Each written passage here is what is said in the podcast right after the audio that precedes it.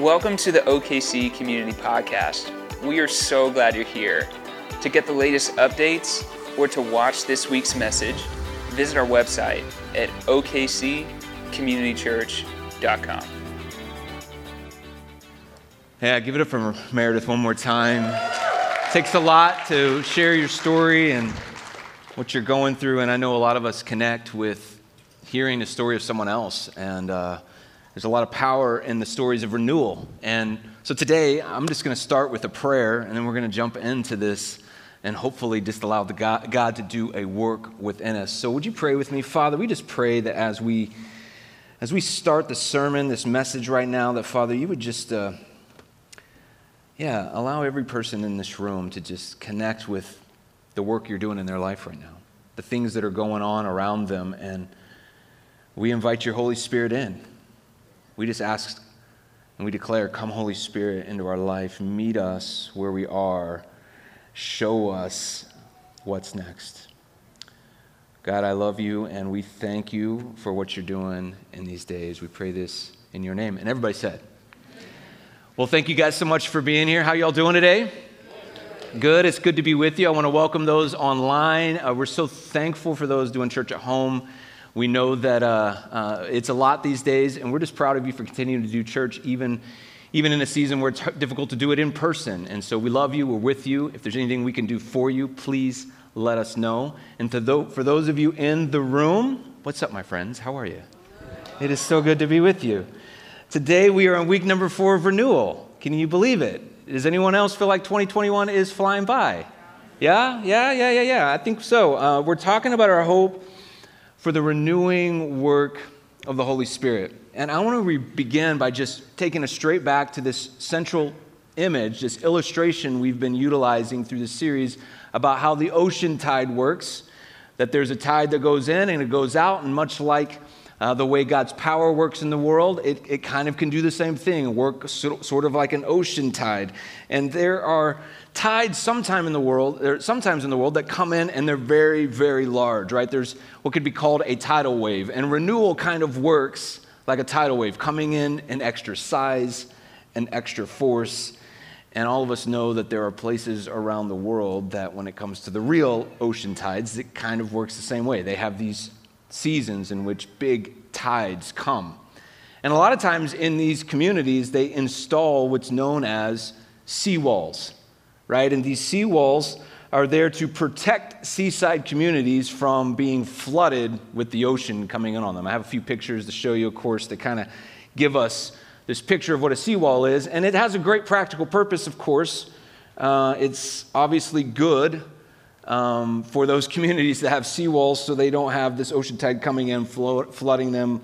Uh, seawalls are good where actual tides exist. And so, for the record, I just want to state before I start to talk about the problem with seawalls that I am for real seawalls.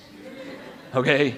I, I endorse the usage of seawalls around the world. However, comma, in our little metaphor about God's power and his renewal work in our lives, have we installed seawalls that do their very best to prevent too much of God's presence flooding into our life? I want you to stay with me because I really want you to consider a thought today. Have you installed seawalls into your heart and into your life that keep a move of God at bay? Seawalls that prevent His presence to come flooding into your life, disrupting your norms you know, our culture around us, it has all sorts of seawalls that really are working to, to try and prevent God from doing a special work. I mean, we can just kind of point our fingers at a lot of things, but you know, one of the things that we've really been taught over the last few decades is that, you know, that faith should be a private matter. You need to keep it to yourself. and what's resulted is the rise of individualism in our faith, and as a result, it's disguised as protection, but it's really just prevention. Politics in our nation have become a seawall that for so many people, and we're not going to stay on that one very long, but so many people believe that Jesus would indeed be a Democrat, while other people will bleed their own blood to say that Jesus was absolutely a Republican. Politics claim that they can protect us like a seawall, But the truth is, is they're usually just preventing us from something better. Many have fallen into the trap of marrying faith and politics to the point that now we are seeing religion become, I mean, excuse me, politics become the new religion of our day. Seawalls exist on a macro cultural level. And as Christians, we like to point to them because it seems disassociated from us because we are not like that.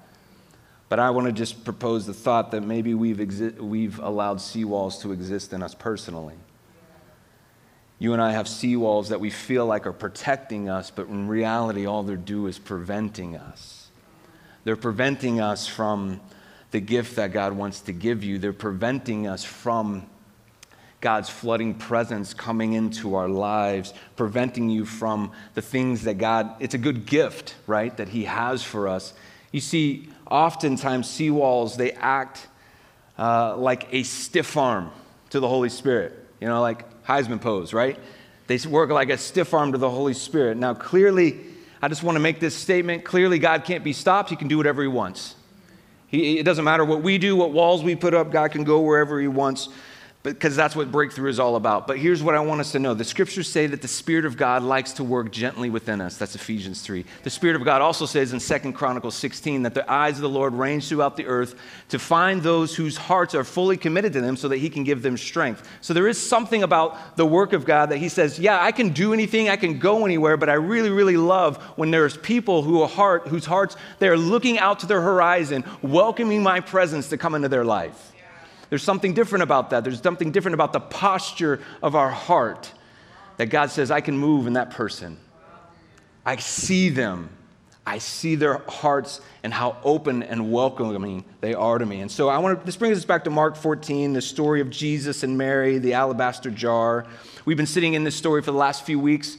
Uh, we're just going to kind of continue to dig into it a little bit if that's all right. Mark 14, verse 3. I'm just going to read the story again all right, here we go. Verse number three, Mark 14. While he, meaning Jesus, was in Bethany, reclining at the table of a home, in the home of Simon the leper, a woman came with an alabaster jar of very expensive perfume made of pure nard. We talked about the story behind that perfume in week one. She broke the jar and poured the perfume on his head. Some of those present were saying indignantly to one another, Why this waste of perfume? It could have been sold for more than a year's wages and the money given to the poor. And they rebuked her harshly. Leave her alone, said Jesus. Why are you bothering her? She has done a beautiful thing to me. The poor you will always have with you, and you can help them anytime you want, but you will not always have me. She did what she could. She poured perfume on my body beforehand to prepare for my burial. Meaning, in other words, she's listening. Jesus said, I'm about to give my life, and she did something to get ready for it. They weren't listening as well. Truly, I tell you, whether the, wherever the gospel is preached throughout the world, she has done, or what she has done will also be told in memory of her. Then Judas Iscariot, one of the twelve, went to the chief priests to betray Jesus to them. They were delighted to hear this and promised to give him money, so, they wa- so he watched for an opportunity to hand them over.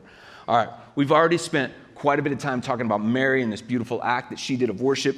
For a few moments, I want to focus on the others. Everyone say the others. I love the, the, the, the, title of The Others. It makes me think of the TV show Lost a few years ago, if anybody watched that, where all of us ended up as the joke was on us. We were the ones lost at the end. But, but nonetheless, here's what we're going to do I want to take this series of Jesus Mary and the others and do my best to kind of exegete our human ways and what we do to put up walls, all right? Because I want us to consider that the others in this story could have been inspired by Mary and they could have followed her ways, but they chose to not to because they had some sort of self protective walls around them that prevented them doing what she did. So we're going to talk about the few walls that are in this story that I believe that are also alive in our life today and real tangible ways that are preventing God's presence come flooding in to our life. So let's do this. Let's talk about the others, starting with Judas. So, Judas, of course, is pointed out in verse 10. I don't want us to think about it. It was this very act that, that broke, uh, that was the last straw, right? It was the thing that, for whatever reason, from this moment, Jesus, I mean, Ju- Judas says enough is enough, and he goes to betray Jesus. That's a significant thing to notice, which I don't want to just glaze over that like it's some, you know, donut, right? I want to really I want to really pay attention to this. Mary's act, catch this. that was good. Mary's act of passion, Mary's act of passion led to Judas's rejection. And that's significant because here's what happens the greater the passion, the greater the opposition. The greater the passion, the greater the rejection will come. So, the more passion someone has for Jesus, the greater the opposition is going to come against it. And so, right here, we see one of the most extravagant acts of passion in the scriptures, followed by one of the greatest acts of rejection. And I don't know, I think that's what Jesus says hey, the gospel is going to divide, man. There's to be people that are for me and people that are to against me. And it's just to happen. So, the Gospel of John there's a story is recorded in the Gospel of John as well. And he adds a little bit of detail about Judas. And he says, Judas was full of greed. He would steal from the money bag. So, of course, so of course, Judas thought what Mary was doing was a waste, a pure waste of his money, right? Of course, he hated what Jesus said about what Mary did because he thought, no, no, no, no, that act of passion was pointless. So, Judas, if I was going to try and categorize him, Judas was self centered and he was motivated by his own agenda. Now, here's the thing before you judge, who in this room has not been self centered? Who in this room has not been motivated by your own agenda? And you're like, well, I mean, you know, I get it, but this is Judas we're talking about. I just want us to think about this for a minute because this is a struggle that we all have. Who hasn't, once again, been self centered? We can't get out of our way it's extremely difficult to lay down our own agenda. And I know this because even very, very kind people still want to get their way. They still want what they want. It's why we protect our money, our time, our own way of thinking. We say to God, I'll give you everything except that, that, and by the way, I need that, right? God, I, I, want to give you my life, but I'm going to craft some of my own beliefs. I'm going to give you my life, but there's this part of the Bible that just doesn't really make sense to me or don't really jive with that, so I'm going to kind of DIY my own beliefs. And, and here's the thing I give you my life, but I'm going to create my own sexual ethic and I'm going to ignore 2,000 years of church history. I'm going to I'm going to create my own way of thinking about money because here's the deal I trust you, God, with everything, but, I, but here's the thing I think I'm a little, I trust money a little bit more, so I'm going to keep that in my hands. I know I'm supposed to give you my first fruits, but I'm not going to trust you enough with that. God, I give you my life, but I need that, that, and that. God, I give you my life, and I thank you for your forgiveness, but don't ask me to forgive them. God, here's the thing I, I want you, Jesus, but I want you my way. See, God comes rushing in and he wants to, he wants to show Judas something in this moment. And Judas immediately, immediately puts the seawalls up because he has his own agenda, he has his own plans, he has his own ways of thinking. And so what happens is our agenda, our ways, and our DIY beliefs are like seawalls against the ways of Jesus coming at us and God's presence wanting to come flooding into our life. And guess what? I think a lot of us do the same thing. So you have to know that when Mary covered Jesus with that perfume, you know, she poured out every drop. We've talked about that. You know that that fragrance, that smell was overwhelming. It filled the house. And probably to the, to the others, it was like too much. It's like, dude, seriously. Mary, why did you have to do that? That is, we would have smelt it if you just did a little extra, but you did it all. We're going to smell it for days. To the others, the smell was overwhelming. To the others, this act of passion was completely unnecessary and out of line. The, despite, the disciples spoke up and said, What are you doing? Are you crazy? We could have done so much more with this resource. In verse 4, it says those, those, those words, Why this waste? Which really stood out to me this week. They think she's wasting all this money, all this potential Think of what we could have done if we sold that instead of just pouring it out on Jesus. Mary had broken the boundary of respectability. Even among her peers, she had went too far. She had been too passionate. You know that we are programmed to never be the person that stands out as too passionate. That's how we're programmed to think. Because we've learned that too passionate is the recipe for being the person that is uh, called out to calm down, uh, to maybe they're a little crazy, misunderstood.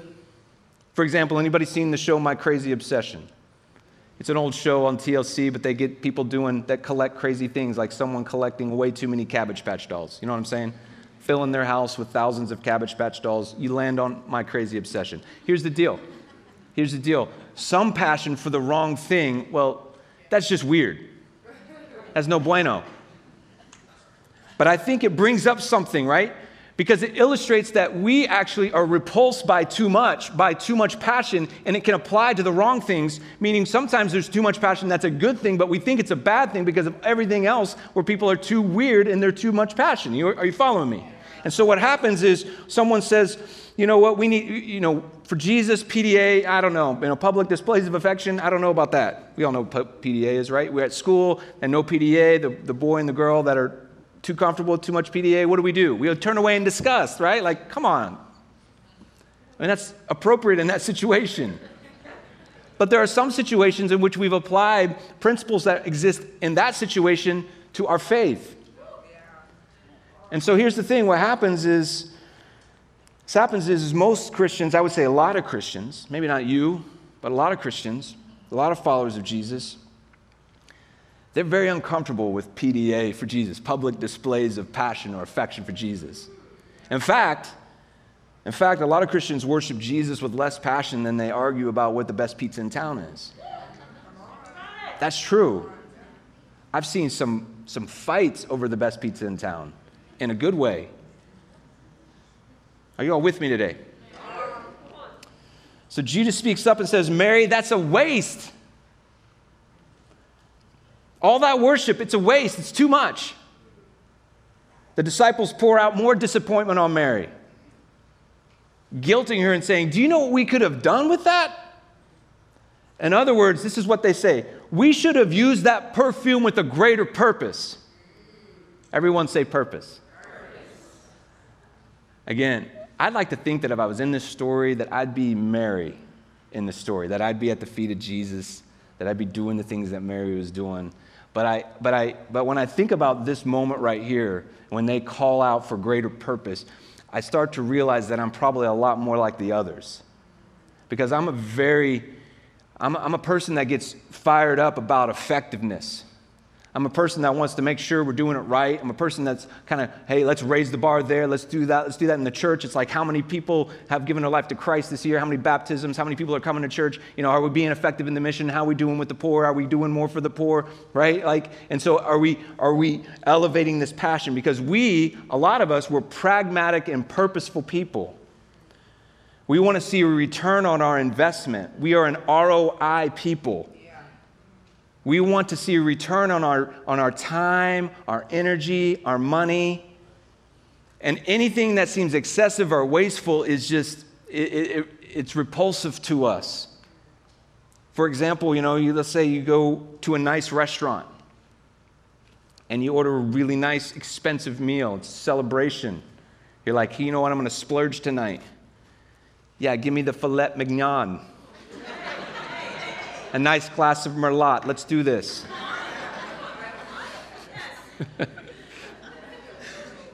Go the 16 Oz. I can keep going. These jokes are as old as time. so here's the thing you order your meal, and it comes out, and guess what? The portions are way too small. And you're like, I spent all this money, and this is all they're gonna give me? This is a waste of money. Or Christy and I, we went Christmas shopping last month, and it was one of those days where we decided, hey, we're gonna we're gonna go old school today. We're going in person shopping, not online. So we masked up. We went out for hours. You understand? You remember those days when you're like, I don't know what I'm getting, but I'm gonna go to the store.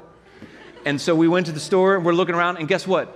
It was a complete failure. We couldn't find anything, except we did get candles from Bath and Body Works because it was a semi-annual sale, $10 candles.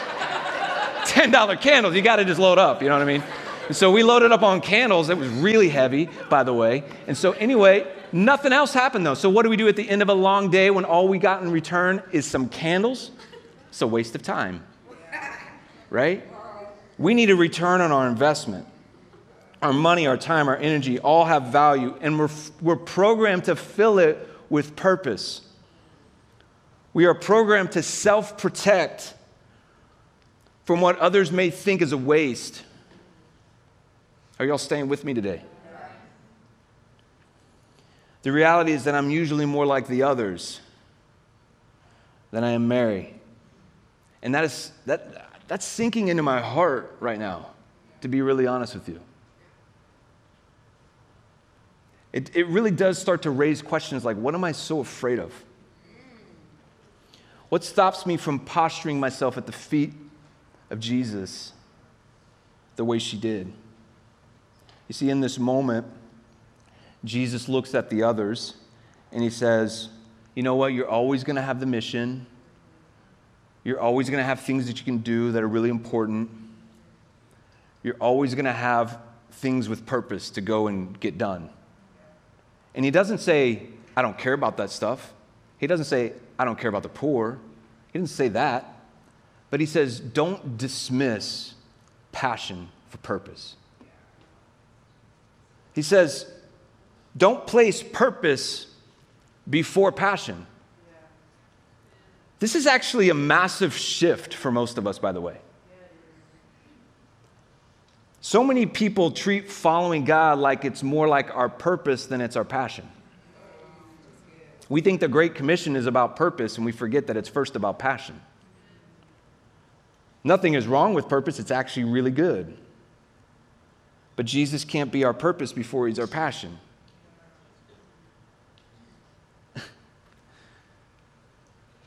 In church culture, we, we can fixate on accomplishing the mission instead of worshiping with passion.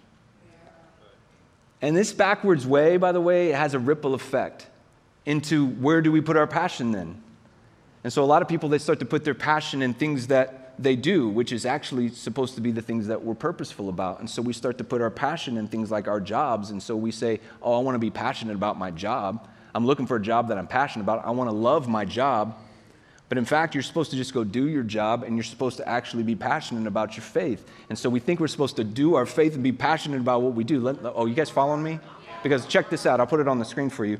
We think we're supposed to be passionate about what we do, but when we are passionate about who we are as children of God, and more importantly, about who Jesus is, it shapes everything about what we do.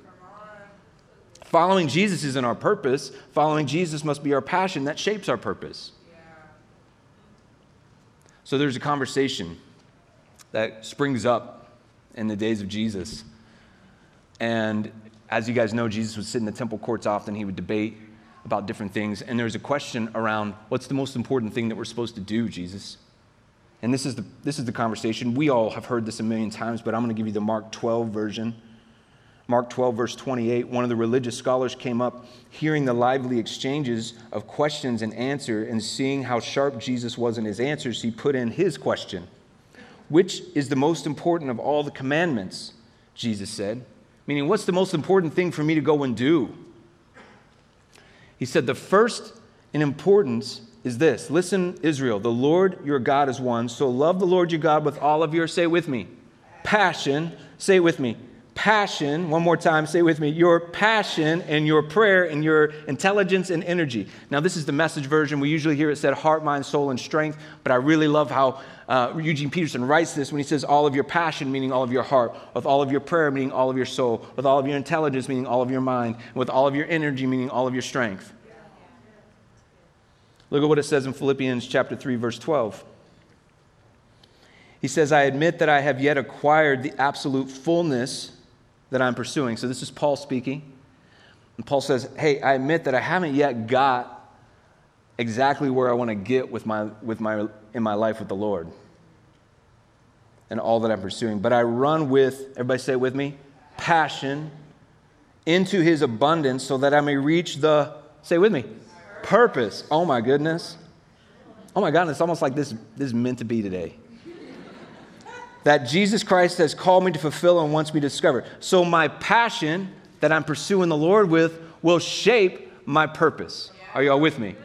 Because this is here, and some of you are like, I, am just, I'm actually going to try and tie this up in just a moment, and it's going to, like, I think it's going to be helpful. But when I think about the others, joining together in the criticism of Mary, I see what I feel like is a small version of what is kind of known as herd mentality. You see, I've kind of just pictured like the others in this room, and who knows, maybe there was someone else that saw what Mary did when she breaks open the alabaster jar and pours it out on Jesus, and maybe their first thought was, wow, Mary, that's amazing. And they were inspired in that moment but those same people quickly turn on a dime when there's a few people in the room that start to cry out for less passion and greater purpose. You see, herd mentality always finds a soapbox to stand on. In this case, it was the poor that they used as their tactic for less passion. And most people join the crowd to self protect and they go hide in the herd because they want to avoid criticism or rejection or feeling alone. You see, I feel it's possible that Mary sat alone that day not because no one else wanted to join her, but because many of the others in that room allowed a seawall to come between them and the presence of the Lord that came flooding in because they wanted to protect themselves from the judgment and criticism of others, and they wanted to not be seen as too much. It's obvious that the herd mentality, which is alive today, as we all know, it's obvious that following Jesus with a passion will not be popular to the masses. Isn't that right? It used to be people that were passionate for Jesus carried bullhorns on street corners. And now it's people that are passionate against Jesus, the ones with the bullhorns. And they're coming with those bullhorns at anybody that's willing to break open a bottle and pour it out over the person of Jesus in an act of passion because they want to drown you out with their bullhorn. But the world needs people like Mary who will step out of the herd, not worry about criticism or judgment or being seen as too passionate about Jesus they need to step out of the herd to show the rest of us what really pleases the Lord. Because what did Jesus do once this happened and they started to pile on her? He said, Leave her alone. He came to defend the person who poured it out. And he actually looked at the others and said, You're wrong and she's right. And it said that it pleases the Lord. And so here, here's the thing that there's something, he said, what she's done is a beautiful thing. I gave you a bunch of information though, that I hope is like intellectually sort of sitting in your brain, but I know that it needs to hit our heart today. It's one thing to say, hey, we need to be more passionate. It's another thing to recognize that, you know what, I'm the one that's actually putting the stiff arm up to the Holy Spirit in my life. I'm the one that's actually doing this. Herd mentality, that's actually me. I want to bring some closure and, and you know, obviously need to land this plane before we run out of gas. Um, but I have a few questions for you to reflect on today and through the week. I think these seawalls are real for many of us. I feel like we self protect. Not because we don't love God, but because our flesh is still at, at war with the Spirit of God in us. The enemy deceives us by telling us to hold back, to stay in control, and to not be too Christian. So, three questions I want to throw at you. First one Are you, are you motivated by your own agenda? And this is really the self protective of your ways, wants, and beliefs. You see, this was Judas's struggle, and you may not be like Judas in the sense that you're at a place where you're about to give up on Jesus, but his struggle began with his ways versus the ways of God and the ways of Jesus. And none of us like to admit that we like to be in control. None of us like to admit that we're, we're not surrendering to God. None of us like to actually say that out loud. And so I get that this is a hard one to sometimes admit to ourselves. But this self protective wall is all too real for so many of us, and it keeps God at bay. Keeps him at, his arm, at an arm's length. He's close, but not too close. And none of us want to say that that's who we are, but I think it's a good question for a lot of us. Number two, do you protect yourself from too much passion for Jesus? meaning your self protection of judgment, misunderstanding, criticism of others. This is the, the practice of hiding in the herd. this was the struggle of the others who really wanted to follow Mary's lead, but then got swept up by the, by the others who were calling for greater purpose. And so they found themselves sort of adjusting to the status quo and what the rest of everybody else was saying. And, and so I got to ask the question or maybe you're at a place in life where you would be really honest and say, Yeah, at times I'm afraid to stand out for Jesus. I'm worried that people won't understand me and or think that I'm too passionate about God or that I'm weird and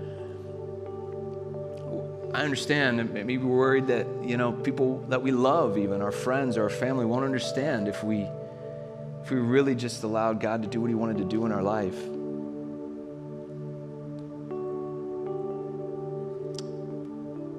Number 3 is your faith more about purpose than passion? Meaning you self protect from surrender by just doing more.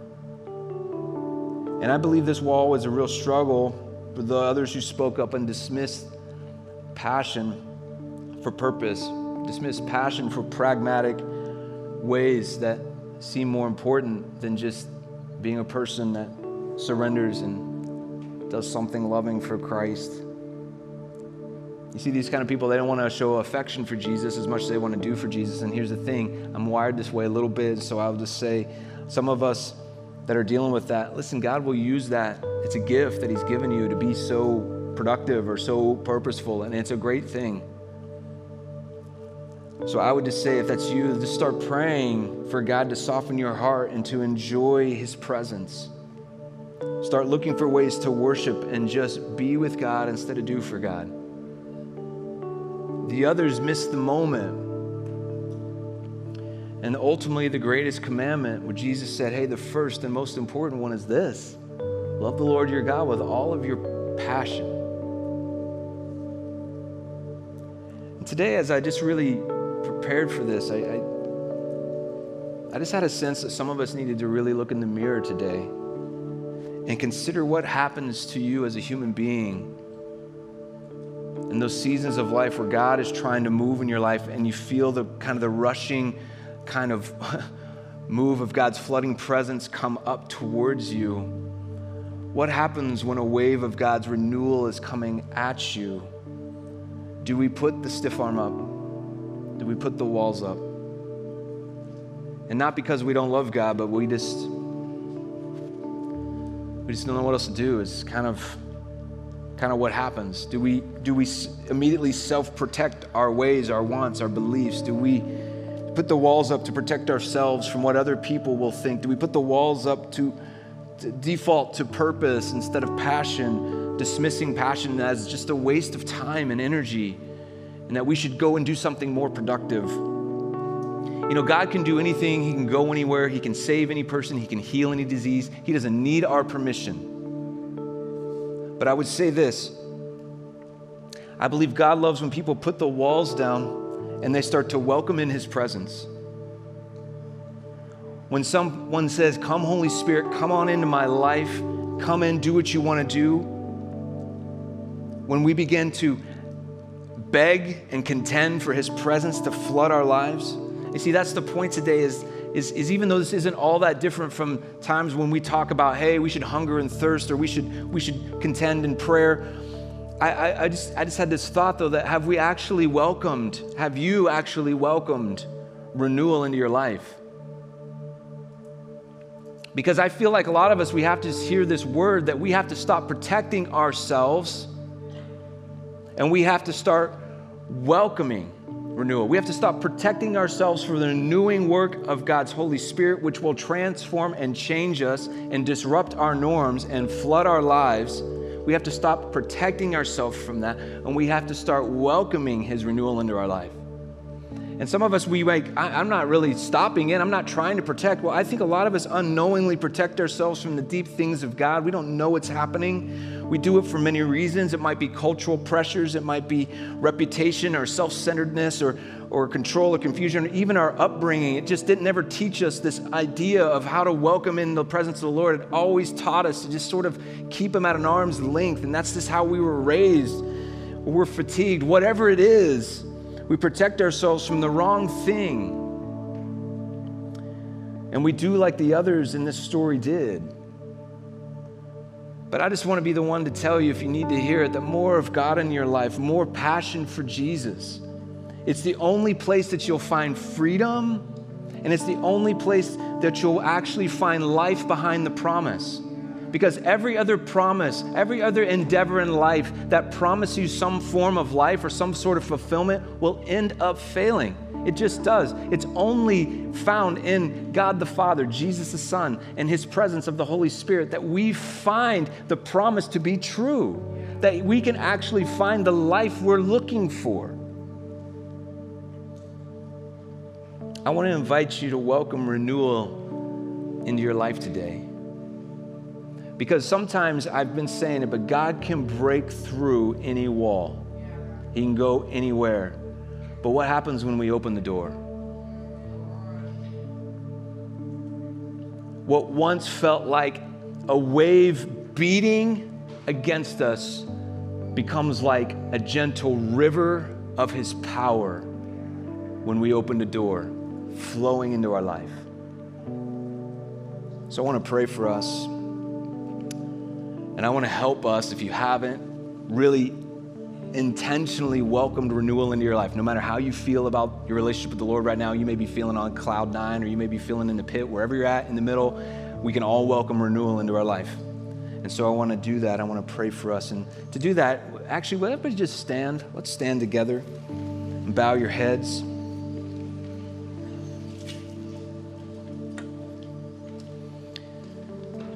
Just bow your heads, close your eyes. God, I just want to pray for this church, for every person in this room. May we welcome your presence today. May we welcome your renewal. In fact, to do that, if you, if you just want to make, I just want to lead us into this moment. If you want to make a welcoming posture today, perhaps you can just put your hands out in front of you as, you, as if you're going to receive from the Lord today. If you feel comfortable doing that, again, no one's looking around. With your hands in front of you, I want to, I want to, I want to tell you something. God, you know, church, the story of the church, our history, it shows us that before all great revivals, especially over the last several hundred years, before a revival came to a culture or a region, there was a spiritual renewal of God's people happening across a city or a region. And before those churches or those cities were renewed, there were individuals, there were small communities of Christians that were personally experiencing a deep awakening and renewal. It meaning that, that the wave of God was actually begins in individuals and people like us who put down the walls and welcome renewal. And so I want to ask you a very specific question. Have you welcomed renewal into your life?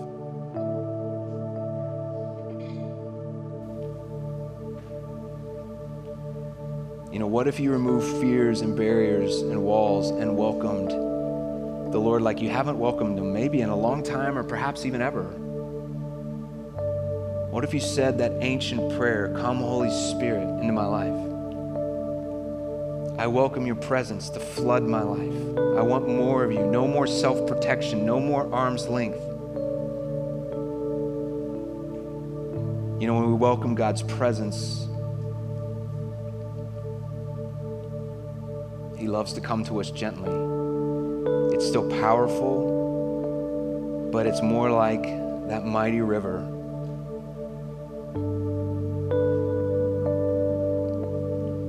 I love breakthrough. I love from the, the power of God to break through any circumstance. And we invite your breakthrough, Lord, but we also invite your presence in the gentle way that you often do. So I want to invite you to just even on your own to say, Lord, I just want to welcome renewal into my life. So I'm going to give you just a moment to say that prayer to Him if you want to. To say, God, I want to welcome renewal into my life. Come, Holy Spirit. We're actually just going to stand in His presence for just a moment, and you're just going to continue to say that. Come, Holy Spirit. I welcome your work into my life.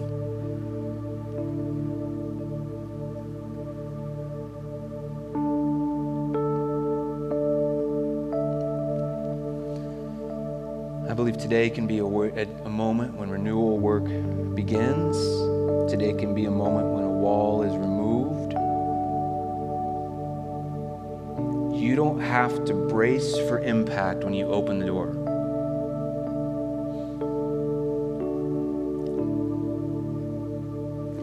I'm going to say this prayer Father, we collectively sit in your presence today. We ask that you forgive our sins when we make life about our own agendas that don't align with yours. We ask that you forgive us when we're afraid or ashamed to stand out for you. We ask that you forgive us for the times we hide in the crowds. We ask that you forgive us when we take the passion out of our faith and we replace it with a pragmatic relationship. We ask that you would forgive us for the sin that we commit against you, the sin that we struggle with. We declare all sin as rebellious and opposite of your love and your will for our life.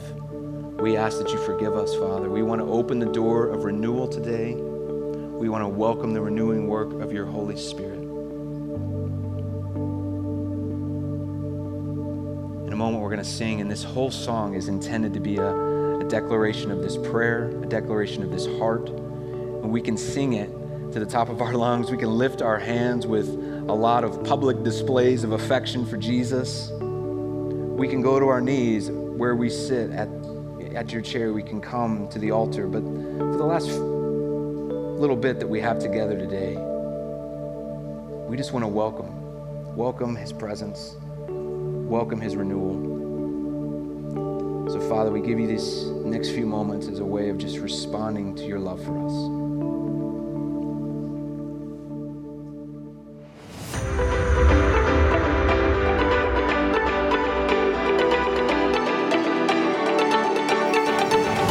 We hope you've enjoyed this week's message. If there's anything we can pray with you about, or if you have questions about God, we'd love to talk with you. Please visit our contact page at okccommunitychurch.com.